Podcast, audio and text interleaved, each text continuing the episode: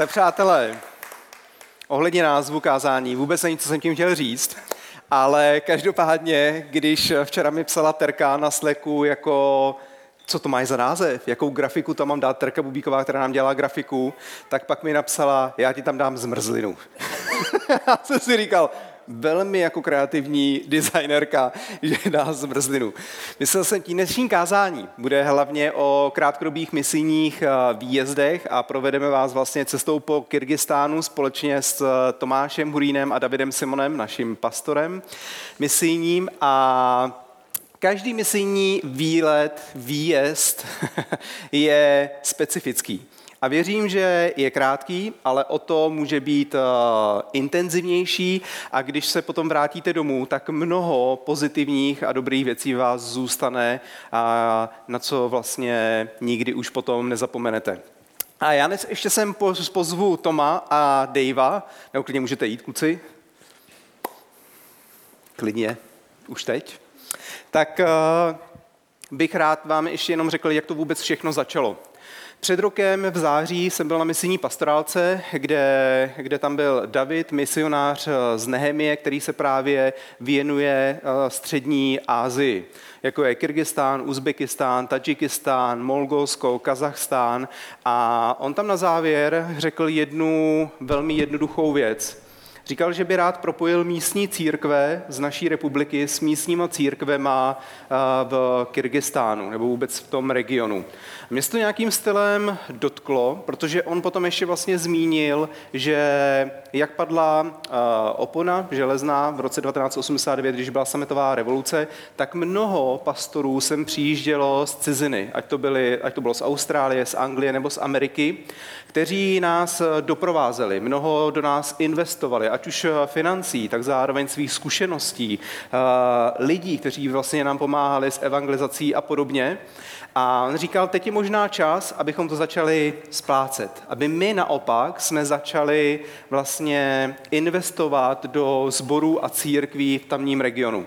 A mi to dávalo smysl. Tak jsem přijel, Bavili jsme se o tom s Davidem Simonem, se Staškem, se Stanislavem Bubíkem, s naším hlavním pastorem a říkali jsme si, jo, pojďme vlastně udělat takový průzkumný misijní výjezd, jestli může vzniknout nějaké dobré partnerství s místníma církvema. Samozřejmě jsme si říkali, potřebujeme ještě nějakou veselou kopu, někoho do party, nějakého ideálně finančního ředitele a také dobrého zapisovatele. A v tom nás osvítil Duch Svatý a řekl Tomáš Hurín. My jsme poklekli a řekli jsme, pane, děkujeme ti, přijímáme, oslovili jsme Tomá a Tomáš už čekal a řekl, konečně chlapi, já už to vím dávno. Tak takhle to nebylo, ale každopádně viděl jsem, že tam do toho regionu, že tam už byl, že se učil rusky a že by to i pro něj samotného mohla být zajímavá zkušenost, tak jsme ho vlastně oslovili a Tom nakonec souhlasil.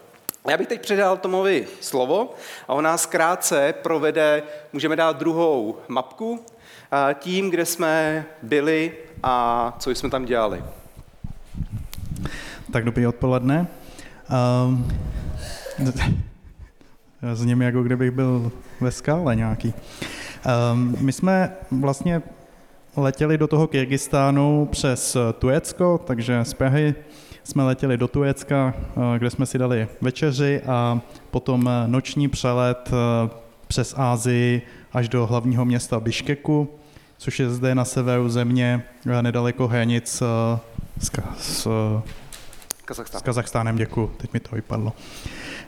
Vlastně další naše cesty byly zejména tady kolem toho Biškeku, ale navštívili jsme i další města. Jeli jsme do města Tokmak, zde e, téměř na hranicích s Kazachstánem. A dále jsme cestovali do města Baličky, zde na e, okraji tohoto jezera.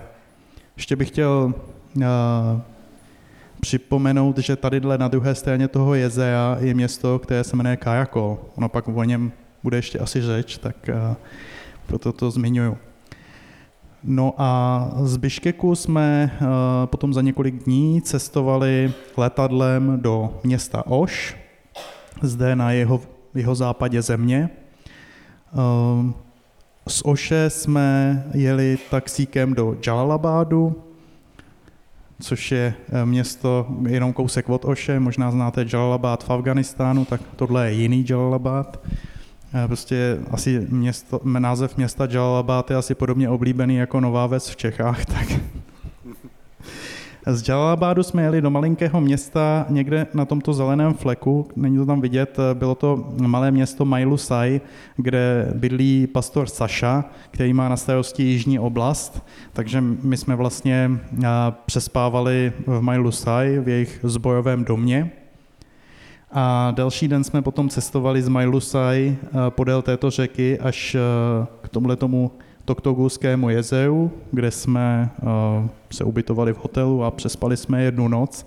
A od toho jezera jsme pokračovali přes vysoké pohoří zpátky do Biškeku vlastně autem se Sašou, aby jsme se podívali taky na ty hory, které tam mají. No a tam tuď už jsme potom letěli zase domů. Super. Ten program byl velmi intenzivní, denně jsme měli třeba tři, čtyři i setkání, přejezdy přes mezi, mezi těma městama a tak dál. Kluci, ale na začátek bych se rád vás zeptal, co nějaká veselá historka z natáčení. Když, se, když si na to zpětně vzpomenete, tak na co si vzpomenete, kdy jste se zasmáli? Tak uh, smáli jsme se hodně a někdy i křečovitě. Například uh, on vlastně celý ten program byl poměrně intenzivní, za což jsme na jednu stranu rádi, chtěli jsme toho vidět v tom Kyrgyzstánu hodně, když už jsme tam byli, aby jsme si prohlídli vlastně co nejvíce zbojů a, a těch míst, eh, kde oni slouží. No ale znamenalo to to, že to bylo velmi náročné a, a další, další jakoby věc, se kterou to souvisí, je uh, s určitou pohostinností uh, místních obyvatel. A my, když jsme vlastně přijeli do toho městečka Mailusai, uh, tak jsme tam přijeli někdy v 10 večer a Uh, tak nějak jsme si už v autě říkali, že jsme vážně unavení všichni a že chceme jít spát. A uh, takže když jsme potom se ubytovali, tak uh, jsem přišel za Sašou a říkám, tak jako díky a my si jdeme teda lehnout a spát. A on říká, no ale ještě jedeme k nám na čaj. a já jsem říkal, no ale my jsme vážně unavení. A on, no to bude jenom půl hodina. No tak jsme jeli ještě k Sašovi domů na čaj a David Říman si tam sedl na gauč a říkal, já mám hlad. A my jsme na něj, my jsme na něj jako gestikulovali stylem, buď sticha, buď sticha aby, aby jsme měli jaksi ten čaj co nejrychlejší vypitý, ale ono je pravda, že u nich vypít čaj znamená zároveň i nějaké jídlo, takže, uh, takže jsme šli pozdě spát. Pamatuju si, že Tomáš mi tenkrát vysvobodil, protože nám tam na ta, uh, dali vlastně velmi, nebo já jsem dostal úplně pomalu černý šále, černýho čaje. Bylo to někdy ve 12. Jo, a ty jsi říkal, já se klidně vezmu i ten tvůj. A dám mi tam takový slabší. Jenom tak jako jsem byl rád, že to nemusím vyloženě pít, protože já jsem byl úplně hotový. Ten den mě normálně fyzicky bylo špatně, jak jsem byl unavený, i z té noci předtím, že jsem strašně špatně spal. Takže to jsem bral jako opravdu vysvobození z nebe, že se na to nemusím pouštět. Co ty, Dave? Jo, tak já... Já. Já. já, já, já, jenom já řeknu něco jiného, než jsem říkal dopoledne. Zajímavý, že tvoje nejveselější historka je den, kdy jsem Tomáše viděl asi nejvíc vážného a takového zasmušilého, jako hodně dlouho ne. To bylo pravdu. Já řeknu něco, něco jiného, než jsem říkal ráno. Bylo to um, na setkání pastorů v Jalalabadu. Uh, tam to bylo velmi zajímavé. My jsme tam přijeli tím taxikem a teď uh, už ty pastoři tam čekali tak různě a, a teď oni říkali, ještě přijde ještě tady není on, ten jeden, ten, ten velký. Říkali, jak velký? Prostě najednou se otevřely dveře a tam byl takový asi dvou a půl metrový chlap prostě. Tady mi, když podalo ruku, tak se ta moje ruka ztratila úplně v té tlapě medvědí. No a na tom setkání my jsme byli, to byl den, kdy jsme byli hodně unavení. Jo, kdy my jsme často, no byli jsme hodně unavení a to. A ty pastoři, to bylo taky docela oficiální setkání. Oni přijeli z celé té oblasti a, a čekali, že my budeme jakoby ty pastoři z Česka, takový ty to, a říkali, který z vás je hlavní, který z vás je pastor? No my říkali, no, všichni koukali na Tomáše, on měl stejnou košili, jako má teďka, ty jsi měl stejný triko, ten ne. Říkali, tak to, to bude... pracovní tričko jinak, abyste věděli, to je takové jako kazatelské. Říkali, tak tohle musí být ten pastor, že jo, to je ten pastor. Říkali, ne, tohle je náš pastor. A všichni smutně sklopili oči a odešli domů. A Tomáš si dal takhle nohu přes nohu na tom setkání a začal vysvětlovat. Oni ho požádali, tak jak u vás vypadá ten sbor, ty církve bez hranic Praha, jak to teda vypadá? A Tomáš začal, no, takže v rámci, v rámci toho našeho sboru CBH Praha my máme jednu bohoslužbu, pak je ruskomluvící, pak je ještě jednu a pak ještě máme ty skupinky. A my jsme se tam začali hrozně řezat, protože oni si to vyložili tak, uh, oni ho jako překládali. No tak když prostě v tom našem sboru někoho zlobí noha, no tak nejdřív ji odřízneme tady, pak když to dál, taky prostě uřízneme tady a nakonec pod kolem prostě tady amputujeme. Byla hrozná, my jsme se pořád smáli, jako každý den a často i únavou, ale bylo to krásné. a Melí, jestli můžeš pustit ty za nás fotky, aby běžely. Budou to různě fotky nepravidelné, taková smyčka, na sebe ne, ne, ne, nebudu navazovat, ale abychom vám to ještě takhle přiblížili. Kluci, další moje otázka je, je to země mnoha kontrastů, když to srovnáváme s naší kulturou a člověk tam může zažít mnoho věcí, které tady nezažije. Ať už je to vlastně chudoba, chybí tam úplně střední třída, ať už to jsou turecké zákody a vyloženě tady to je vážně, že si nemáte stoupat na zákody, ale na tady ten záchod evropský se prostě sedá a ne se stoupá na prkínko a tak dál a tak dál.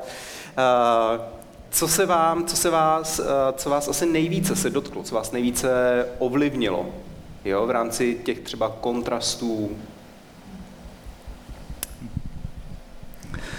No, uh, mě, mě jakoby ten příběh, který mě vlastně oslovil a zároveň ukazoval na, na kontrasty života v Evropě a tam, uh, byl uh, příběh Ukrajince Saši nebo ukrajinské rodiny, eh, která se vlastně přestěhovala z Ukrajiny právě do města eh, Balikči na, na okraji toho velkého jezera. A oni, oni, se tam, oni se tam přestěhovali, tak eh, tam vlastně je taková jakoby muslimská oblast, no ona celá ta země je muslimská, ale tam je to nějak tak jako intenzivnější. A oni tam ze začátku měli celkem jakoby protivenství, celkem ty lidi je tam nechtěli a různě jim vyhrožovali a, a podobně. Mysleli si, že křesťaní jedí děti a, a takhle. No a potom tam přijeli nějaký tři pastoři z Ukrajiny a když viděli, jak žije, tak říkali, že by tam nemohli žít. že prostě ten, i, i oproti Ukrajině ten kontrast byl, byl poměrně velký. A mně připadá, že oni byli nebo oni jsou hrozně stateční, že vlastně cestovali na půlku země koule někam jinam do místa, který je poměrně chudý, eh, mezi lidi, kteří je tam ze začátku nechtěli a začali vlastně budovat eh, tu svoji službu. Oni, oni vybudovali vlastně dům pro eh, bezdomovce a pro bývalý alkoholiky. Tak vlastně vybudovali tam tuhle tu službu a postupně si získali respekt eh, mezi lidmi, i na radnici, i vlastně v Biškeku jako eh, u vlády, takže klobouk dolů. Hmm. Dave, co ty? Čím tě nejvíc tato země zaujala? Hmm. Tam to bylo fakt hrozně moc impulzů. My jsme opravdu přes den měli problém, protože jsme, se nám chtělo spát a v noci zase jsme nemohli usnout, tak, protože toho bylo tolik. Ale třeba jako jedna z věcí, že ty lidi opravdu, my jsme tam byli v době ramadánu, zároveň v době uh, velikonoc pravoslavných, který vlastně i v protestantských sborech slaví podle pravoslavního kalendáře. Takže mi tam docela zaujalo, že oni opravdu tam mají ty modlitební místnosti muslimský jakoby, a, a zároveň hodně slaví intenzivně ty velikonoce, to bylo krásné. Ale abych třeba řekl konkrétně nějaký příklad, tak mm, tam jich bylo hodně. Tak mě zaujalo, víte, já mám prostě na srdci misi, to asi, to asi víte, kdo to ví, jo, všichni, dobrý. Uh, tak prostě tak mě, mě zaujalo, jak ty lidi přemýšlí o misi, prostě jo, tak prostě takým způsobem, jaký třeba my u nás ne. A když Tomáš vlastně mluví o partnerství, tak my bychom tam rádi rozvinuli ne jednosměrný partnerství, že my budeme těm chudákům, chudým lidem do Kyrgyzstánu posílat nějaké peníze, ať oni teda, to určitě ne. My přemýšlíme o tom v rámci vzájemného partnerství a chceme se od nich i učit něco. A jedna z věcí, která se mi tam líbila, jak oni přemýšlí o misi, že to není jenom prostě poslat tady někoho třeba z Česka do jiné země. Oni o tom přemýšlí v rámci mezikulturní misie v jejich zemi, kdy třeba tam se lidi Oni jsou buď Kyrgyzové, nebo Uzbeci, nebo Rusové, třeba přestěhují z Uzbekistánu do Kyrgyzstánu. Nebo tam byl prostě jeden ruský manželský pár v jedné v jedný té domácí skupinku, co jsme navštívili. A mně se hrozně líbilo, že ten den s tou Larisou, že tam měli, možná to tam nějaký v té fotce bylo, nebo bude, že tam měli ve svém obyváku, úplně obyčejný obyvák, taky stěny, koberec, ale měli tam gauč na jedné straně stolku a na druhé straně tam měli takový jako kobereček. A on říkali, zde je evropský a zde je aziatský. Říkali, tady prostě, když k nám přijdou hosti, když si chtějí sednout na gauč, sednou si na gauč, když si chtějí sednout na zem, sednou si na zem. A to jsou lidi, kteří slouží Kurdům. Tam je nějaká kurdská menšina a oni prostě přijali na srdce, my budeme misijně sloužit v našem městě Kurdům.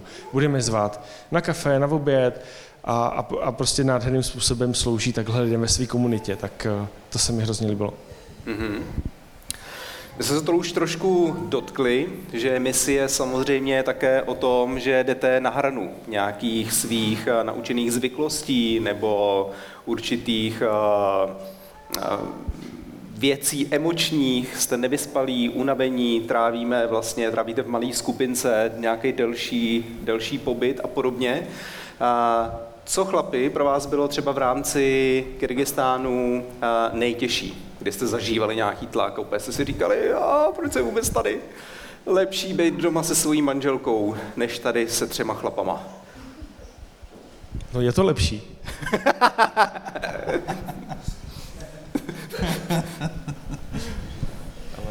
no, um, tak určitě byla určitá zátěž být tam se třema chlapama, ale asi složitější bylo uh, se nějak vypořádat opravdu s tou únavou, s tou nevyspalostí a uh, občas člověk musí hledat i nějaký um, z našeho pohledu normální záchod, protože ten turecký, ten mi není úplně komfortní, uh, takže jo, to bylo asi nejtěžší, no prostě nějak zvládnout tu, tu zátěž, to množství všech těch návštěv a někdy prostě schopnost eh, se nechat pohostit, jo, když už prostě jste na třetí návštěvě a eh, jenom na čaji, že jo, ale už prostě nemůžete jíst, protože už jste prostě hodně najedený, tak eh, i to někdy dalo jako zabrat. Došlo i k určitým jako dohadům, kdo si třeba vezme větší kousek zákusku nebo takhle, ale nebudem to rozmazávat. A nebo byly situace, kdy sedíte, uh, já sedím mezi, vždycky na mě vyšla prostřední sedačka v těch letadlech, v tom nízkorozpočtovém letadlu takhle a teď se otíráme nohama nebo na zadní sedačce toho jeepu, vždycky kdo půjde do prostřed. A ten, kdo byl ve prostřed, tak opravdu tak jsme si zjistili, kdo z nás má rád dotek a kdo nemá. Takže to byly určitě jaký legrační situace. Uh, No a pak to bylo zajímavé, takový sebepoznání, když mi vlastně Tomáš třeba poslední den pobytu řekl, že, že, že mlaskám, tak jsem, si, tak jsem si opravdu uvědomil, že, že mlaskám, ale mě to říká Irena pořád. ale když jsem to slyšel, jako když deset dnů jsme, e, my jsme o sobě se dozvěděli docela hodně všechno možný, tak bylo to, bylo to ale hezký. Ale jsem rád, protože já jsem byl překvapený svojí vyzrálostí. Říkal jsem si, nechám to až nakonec, Daveovi to řeknu, ale nebudu nic riskovat, žádný konflikt. Řekl jsem to až poslední den. ale to je hezký, že takhle zapůsobilo, to já slyším. Že to dopadlo na úrodnou půdu. Jirenko, jsem v tom s tebou. no, uh, přátelé, co, uh, co, co třeba, co jste viděli v rámci největší potřeb tamních, uh, tamních zborů, církve, lidí?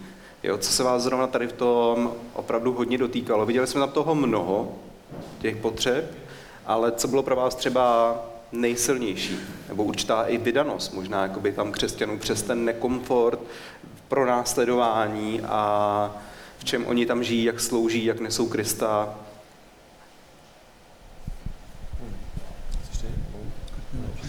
Ne, tak já už jsem trošku naťuknul, jak, jak tam slaví třeba. Jo, to je něco, co jsem viděl i na tom Balkáně, že tam opravdu, když je nějaký svátek, tak se slaví. Jo, že, že u nás, když je svátek, tak se bere den volná, někam se odjede. Jo, ale u nich opravdu, to je příležitost tomu být spolu, slavit. A tam byly velikonoce a mně se hrozně líbilo, jak oni do toho zapojili všechny věkové skupiny.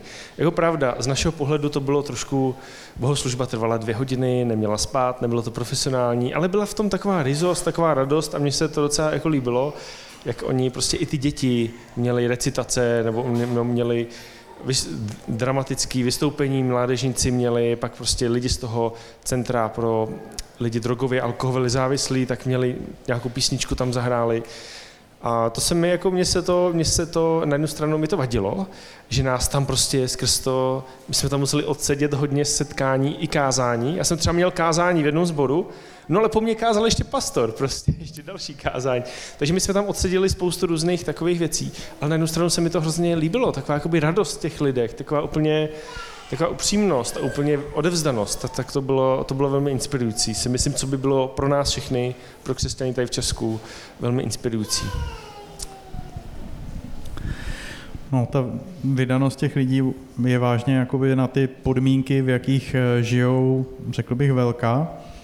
A, a člověk, jakoby, když uh, prošel těma různýma místama, tak uh, skoro všude se ozvalo, tady bychom chtěli něco stavět a na to bychom potřebovali peníze a tamhle bychom chtěli něco rekonstruovat. Uh, to by bylo slyšet asi i tady v České republice, ale uh, co mě jakoby celkem mrzelo je to, že, nebo mrzelo zkrátka, tam je takový jev v tom Kyrgyzstánu, že lidi migrují za prací typicky do Ruska. A, a jakoby tady odtud lidi taky migrují eh, třeba do Německa nebo do Ameriky, ale tam je to ve větší míře a řekněme, že tady jdou spíš eh, lidi, kteří umějí něco speciálního, tak prostě jdou uplatnit svoje schopnosti. Tam lidi se stěhují za prací, aby vůbec uživili svoji rodinu. A my, my, když jsme byli třeba v tom Jalalabádu, tak tam Saša mluvil o dvou pastorech, kteří eh, zvažovali, že právě odjedou za, za prací do Ruska a eh, že, nějakým, že měl s nima nějaký pastorský rozhovor a dopadlo to tak, že teda neodjedou. Ale samozřejmě eh, pastorský rozhovor jim nedodá peníze, které potřebují pro svou rodinu.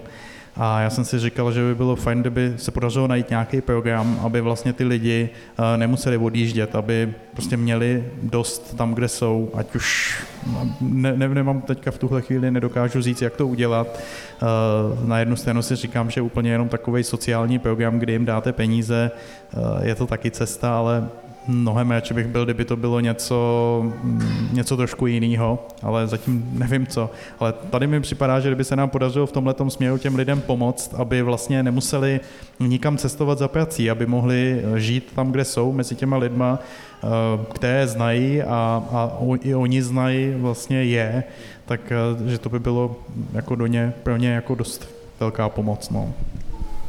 Chlapi, mám na každého poslední otázku. Začnu teda u tebe, Tome. Co by si třeba zkázal lidem, kteří teď nějak jako třeba přemýšlí nad krátkodobou misí, možná by nebylo úplně od věci někam se připojit nějakému týmu, vědět, něco vidět, potažmo měl by se znovu? Um, já, já, já si jako říkám, že uh, vy vlastně o tom Kyrgyzstánu můžete slyšet tady od nás, uh, můžete třeba uvidíte někdy nějaké fotky a třeba uh, v práci jsem udělal takovou prezentaci a, a vyprávím jim, co jsme viděli a slyšeli v Kyrgyzstánu, prostě mm, svým kolegům. Ale stejně, stejně tak jako když můžete vidět třeba fotky toho pohoří, kterým jsme projížděli, ale je něco jiného vidět ty fotky, které si můžete najít i na internetu, ty nejsou nějak unikátní, to, co jsme tam my udělali, ale je něco jiného uh, tam prostě si stoupnout a vidět to pohoří kolem sebe. To prostě na člověka udělá úplně jiný dojem. No a podobně, když člověk do toho Kyrgyzstánu vycestuje a setká se s těma lidma, mluví s těma lidma, vidí, co oni tam dělají, tak eh, si myslím, že to v člověku eh, něco, že se to prostě odrazí eh, v člověku, že se to odrazí v jeho myšlení. Takže jo, můžu to doporučit, aby aby eh, jste se tam rozjeli třeba eh, s námi podívat, aby, abyste to prostě viděli a, a třeba mohli přemýšlet nad tím, co, co vy můžete udělat pro to, aby se v té zemi změnilo. Je pravda, ty fotky, co jdou za náma, tak to je Tomáš udělal ze svých fotek takový exkluzivní výběr, kde bylo 350 fotek. Já jsem z těch 350 fotek udělal ještě exkluzivnější výběr 171 fotek, které teď běží v 8 sekundovém časovači, časování, takže to máme na nějakých 22,5 minuty.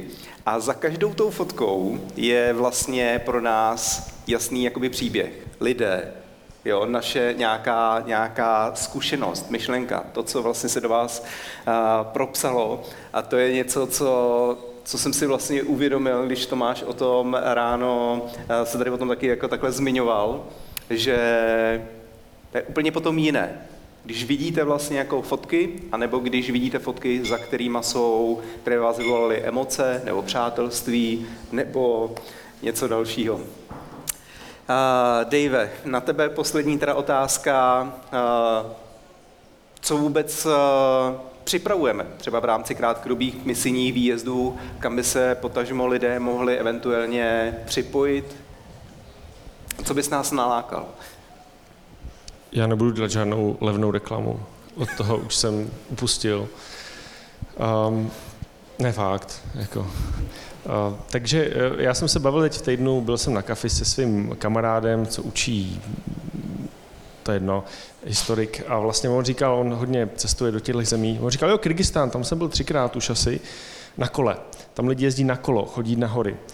Je to skvělý, jo? když máte šanci někam si vyjet, je to super.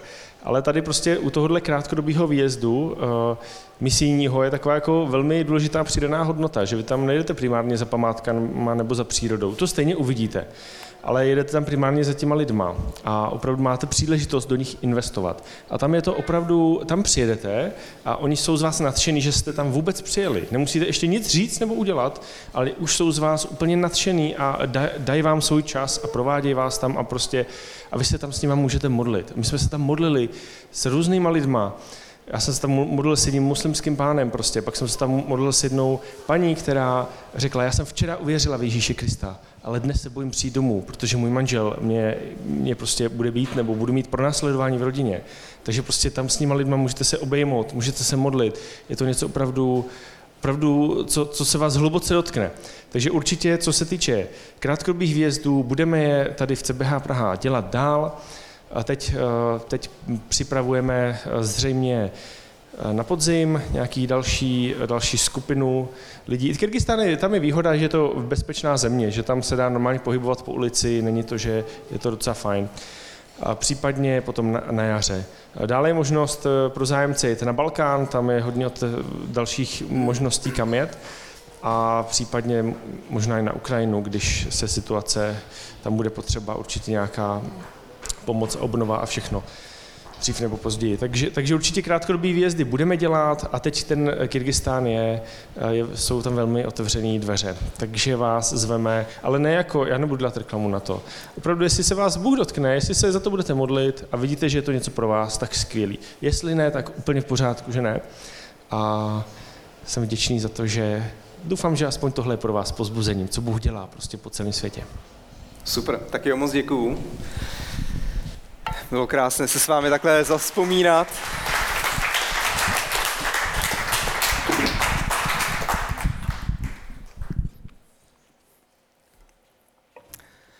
Já, přátelé, si ještě dovolím na to pokračovat nějakým pěti, deseti, no deseti minutovým, možná i patnácti minutovým kázáním. Je to napojené na ten vlastně vůbec Kyrgyzstán, co se mě hodně dotýkalo, protože věřím, že církev je nadějí pro tento svět. Není to můj výrok, je to výrok eh, Billa Hyblese, ale čím jsem starší, tím víc eh, nějak oceňuji hloubku toho výroku. Protože církev je skutečně nadějí pro tento svět. Ale aby byla nadějí, tak musí umět daleko víc eh, dávat, než přijímat. A to je naprosto klíčové. Církev není o mně, není o nás, ale my jako církev existujeme pro tento svět. To je naprosto klíčové, abychom se takhle dívali na sebe sama, na to, proč jako církev vlastně existujeme. Aby jsme byli zaměření na to, že jsme tady proto, abychom rozdávali naději do tohoto světa. V Evangelium podle Jana ve čtvrté kapitole 31. a 34. verši Jan zaznamenává příběh. Mezitím ho učedníci prosili Ježíše, rabi naje se. On jim však řekl, nesytí pokrm, který vy neznáte. Učedníci se jeden druhý optali, přinesl mu snad někdo jídlo? Můj pokrm, řekl Ježíš, je konat vůli toho, který mě poslal a dokončit jeho dílo. Můj pokrm je konat vůli toho, který mě poslal a dokončit jeho dílo. Sám Kristus přišel na tento svět, aby sloužil.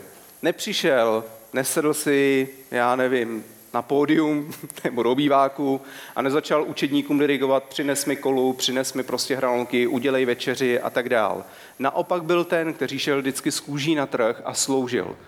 A v Kristu máme dokonalý příklad toho, jak i my sami se máme chovat, jak máme jednat, jaké hodnoty máme nést, co vlastně máme dělat. A tom je to úžasné, že Ježíš přinesl na zpátek eh, pravost lidství, to, k čemu vlastně byl člověk stvořen, aby byl propojený s Bohem a aby tady přinášel boží vůli na tuto zem. Aby ukazoval na Boha v nebesích. Eh, západní kultura, ve které žijeme, je skvělá. Na jedné straně je naprosto úžasná. Jo, v rámci umění, v rámci vědy, v rámci technologií, v rámci určité svobody a tak dál je skvělá prostě a úžasná a nejlepšího na tomto, na tomto světě, ale má jeden obkonzum. Tak naše tržní hospodářství je založené na tom, aby všechno to, co vlastně potřebujeme. Tak já nevím v rámci hodiny a půl, kolik na vás vyskočí 20 minut, ale každá ta reklama má v sobě poselství. Jestliže tohle to nemáš, nemůžeš být šťastný. Jestliže chceš zažívat štěstí, já nevím, tady tu zubní pastu svým dětem dát, tyhle ty plenky, zabalit je, protože pak teprve budou zažívat to pravý ořechový v rámci svého zadečku a tak dál. Eh, že potřebuješ tady ten model iPhoneu, že potřebuješ eh, mít takovýhle auto, abys byl cool, pořádný chlap, anebo klasicky krásná prostě žena, protože ten, to auto ti dá svěžest a radost do tvého života a tak dále, a tak dále. A to se všechno promítá i do našeho myšlení. Chtě nechtě, prostě se to promítá do našeho myšlení. Ať už to naše manželství, kde my si říkáme přeci, jsem se oženil jako chlap, abych měl jako pravidelný sex se svou manželkou, to jsem si ji vůbec nemusel brát. Teď je tady proto, aby uspokojila mé potřeby. Teď je dramatická pauza. ženy není to tak, my muži zase nejsme až tak jako cyničtí a podobně. Ale a, manželství není tady od toho, aby mě uspokojilo, ale abych naopak byl zodpovědný, abych byl oporou pro svoji manželku, manžela, abych, a, abychom společně vychovávali děti, které se dokáží potom rvát zdravě a s nadhledem, s životem a to, co život přinese. Stejně tak i v rámci našich dětí. Někdy se můžeme dostat do stavu, kde jsou pro nás vyloženě břemenem. Jo, říkáme si, už jim bylo 18 a vylétli z domu. Konečně budu mít klid. Ale přitom jsou božím darem. Ale v rámci toho všeho schonu, všeho toho, co potřebujeme, ale přítěží. A, a to je samozřejmě naprosto špatně. E, nebo v rámci našeho hodnotového žebříčku. Někdy věrnost bereme jako celoživotní okovy a nebereme ji jako ctnost. Ale věrnost je vždycky ctnost. Být věrný Bohu, jako je On věrný k nám. Být věrný tomu, komu jsem u oltáře řekl ano, v dobrém i zlém na celý život. Ty jsi ta, ty jsi ten, se kterým chci trávit svůj život do konce svého života. Takže to se promítá obrovsky do našeho myšlení, včetně našeho i křesťanského, kdy když jdeme do církve, tak si říkáme, církev je tady přeci pro mě, aby nasytila mé potřeby, aby tam bylo bombastické kázání, skvělé prostě chvály, pódium, kde bude to blikat, dobrý screeny, kde uvidíme vlastně všechny, všechny texty, musí být v ideální velikosti, abych je dokázal přečíst, musí to být světelné podbarveno.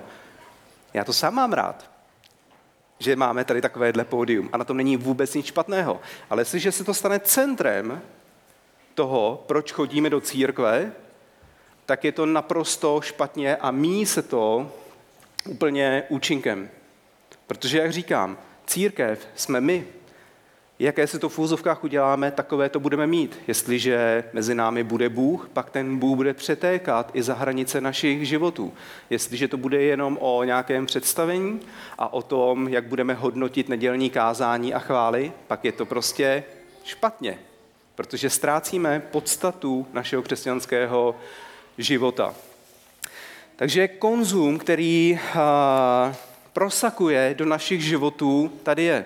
A my si potřebujeme jenom uvědomovat věci, které nás trhávají špatným směrem. A to jsem přesně mohl i zažívat v, v Kyrgyzstánu, kde jsem si uvědomoval, jak naše země je neskutečně bohatá, jak my jsme tady neuvěřitelně bohatí ve srovnání s Kyrgyzstánem, kde není vůbec střední třída.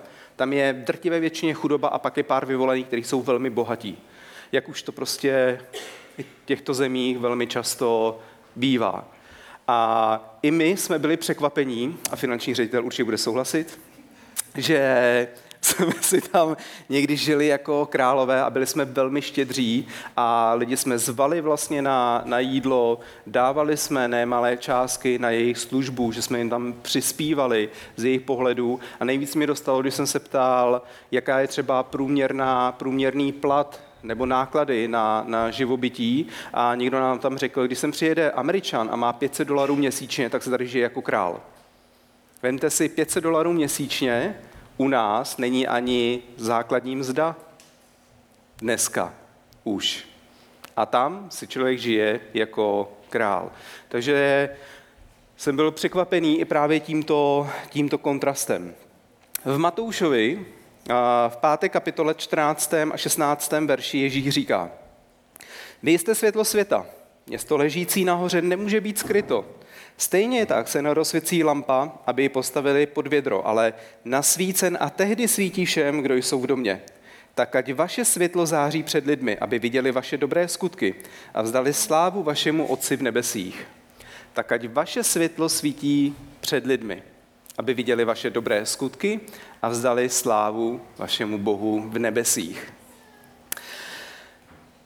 Myslím si, že svět kolem nás potřebuje vidět, jak, eh, jak máme úplně diametrálně odlišný přístup k věcem, než mají lidé, kteří jsou nevěřící.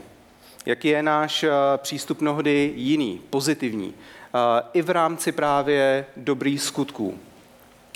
Teď mě dobře poslouchejte, abyste mě špatně neposlouchali. Já nikdy nechci samozřejmě říct, že jsme spaseni skrze dobré skutky. To je všem asi jasný. Martin Luther v rámci reformace tak už nám to jasně všem osvětlil, že skrze své soli, sola gratie, fida a scriptura, že jsme spaseni skrze víru v Ježíše Krista. A to je čistě boží milost. Nikdo si nemůže zasloužit spásu jenom skrze víru v Ježíše Krista. Ale velké A, L, E s vykřičníkem, pum. Jsme spaseni pro dobré skutky. A na to někdy zapomínáme. Jsme spaseni pro dobré skutky. Jak píše Jakub 2.17 ve svém listu, víra bez skutků, víra sama o sobě je mrtvá. Je drsné prohlášení. Víra sama o sobě je mrtvá, jestliže zatím nejsou skutky, které oslavují našeho Boha v nebi. To je velmi jako drsné. Ve Filipským Pavel píše, proto moji milovaní, jako jste byli vždycky poslušní, když jsem byl s vámi, buďte mnohem spíše poslušní i teď, když jsem pryč. S posvátnou úctou uvádějte svou spásu ve skutek. S posvátnou úctou uvádějte svou spásu bez skutek. A těch eh, pasáží byste mohli Bibli najít daleko, daleko, daleko víc. Jak můžu uvádět svou spásu ve skutek? Velmi jednoduše. A myslím si, že vám teď neřeknu vůbec nic nového.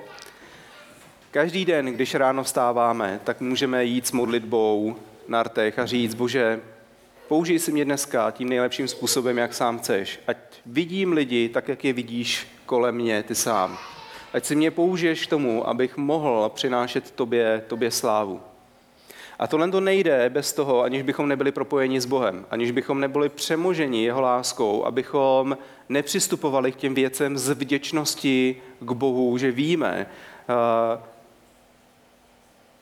že On byl ten, kdo nám odpustil, že byl to On, kdo nás spasil, kdo nás zachránil. Nejde to vlastně dělat bez z toho postoje vděčnosti, vděčnosti k Bohu. My můžeme se ze sebe dostat na nějaký čas to nejlepší, že si řekneme, OK, teď já budu dělat prostě to a to pro své sousedy, ale stejně dojdeme na hranu, kdy si řekneme, už to mám dost, už se mi nechce. Jako ještě za to poslouchám prostě blbý řeči, jako to to nemám zapotřebí. Jo, kdy znova prosákne taková ta lidskost, ten náš špatný vlastně postoj, proč jsme třeba ty věci začali dělat. Ale když to začneme dělat eh, z vděčnosti k Bohu, tak najednou ty věci jsou úplně jinak. Najednou já mám úplně jedno, že vás za to i lidi kritizují, nebo že tam není to ocenění, které třeba právě vaše ego si přeje, aby to křehké ego, jak já vždycky rád říkám, neustále hladové, tak, eh, tak prostě dojdete do bodu, kde si řeknete jako, ať si trhne nohou, co si myslí. Ale když to děláte společně s Bohem, tak najednou to ocenění víte, že máte u něj.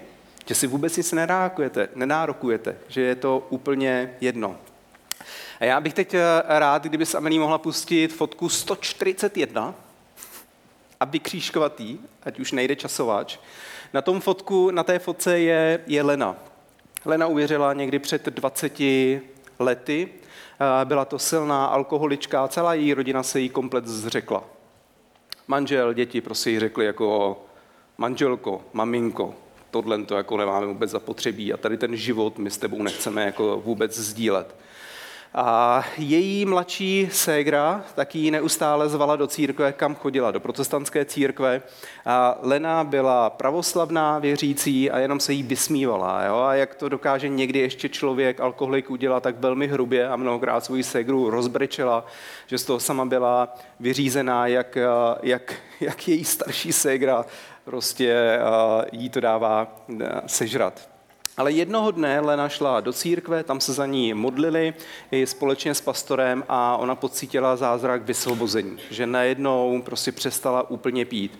A to jí přirozeně vlastně začlenilo do, do církve, že začala tam chodit mezi věřící, začala se dívat na potřeby, které v tom daném městě jsou a postupně začala adoptovat uh, děti ten, ten, to město Tokmak, o kterém se slyšeli, které je mezi Biškekem a na východě tím velkým jezerem, tak eh, je specifické, ono je mnoho takových podobných míst, ale zrovna teď mluvím o tom Tokmaku, kde Lena bydlí, žije, tak eh, mnoho vlastně rodičů odjíždí za prací do, eh, do Ruska. David to vlastně tady už nakousnul. Blbý na tom je, že své děti dají babičce dědečkovi, odjedou, tam založí své nové rodiny, na své děti zapomenou, babička s dědečkem umřou a z dětí se stanou sirotci. A to město je prostě plné vyloženě sirotků.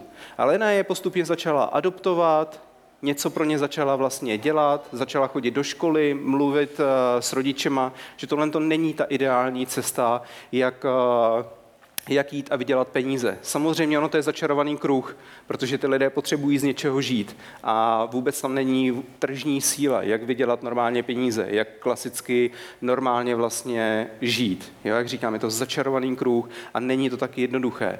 Ale každopádně Lena dělá osvětu mezi těma rodičema a říká jim, jak to vypadá, jak ty děti vlastně končí a co se potom z nich stává alkoholici, narkomani, lidi, prostě, kteří žijou na ulici věci. V roce 2009, před 13 lety, tak Leně diagnostikovali nádor ve čtvrtém stádiu na, někdy na hrtanu nebo na, na hlasivkách, nevím kde přesně, ale a, doktoři jí říkali, že, že jí dávají maximálně tři měsíce a tím to vlastně jako končí. Už ani nechtěli operovat, protože říkali, to nemá vůbec smysl. Jo, stejně ať tak nebo tak, tak uh, zemřeš, máš prostě poslední tady čas, který ti byl vyměřen, nic se s tím nedá dělat. Nevím, jak se potom dostala, ale nakonec do nemocnice, ale lékaři ji operovali a ten nádor nějakým stylem vyjmuli. Lena říká, že ji prostě uzdravil Bůh, každopádně rakovina se jí nevrátila. A ona je dneska pastorem vyloženě toho zboru, malinkého zboru v Tokmaku, tady, kde je také kuchyně, vedle větší místnost a tam se vlastně lidé scházejí, takže ona žije, dalo by se říct, církvi, nebo jestli její dům je rovnou jako i kostel, vůbec netuším, jak tam bylo provázané, ale to pro nás, takovýchhle příběhů jsme slyšeli mnoho kdy člověk vidí, že tam spotkáte mnoho křesťanů, kteří jdou za hranice své jako pohodlnosti, nebo že to ví, co prostě pro ně Bůh udělal a jsou ochotní v těch podmínkách tam žít, přinášet naději Krista a dávat čest svému Bohu v nebi. Jak David mluvil o tom uzbekském eh, páru, který se přestěhoval, prodali úplně všechno v Uzbekistánu a přestěhovali se do daleko chudšího, vlastně do chudší země. Eh, Kazachstán je nejbohatší, Uzbekistán je taky bohatý, pak je Kyrgyzstán a Tadžikistán je úplně na, na tom bottom level, kde, kde už pomalu tam nic skoro není.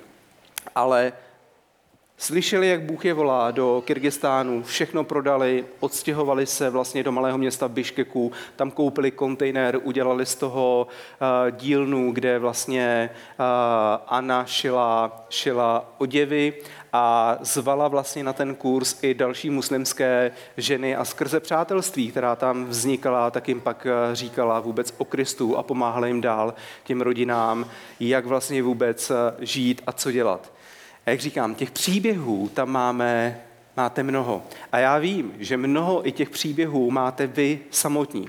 Jenom vás chci v tom pozbudit, aby jsme nikdy nepustili tady to z naší mysli, že, že žijeme ve společnosti, která je neuvěřitelně bohatá. Každý z nás v porovnání s lidmi, kteří jsou v Kyrgyzstánu, tak eh, jsme neuvěřitelně bohatí. Vážně. A a máme mnoho dneska zdrojů, které nám Bůh dal. A je to jenom čistě boží milost, že žijeme ve svobodné zemi, že můžeme vydělávat prostředky, že máme mnoho příležitostí, jak vlastně žít.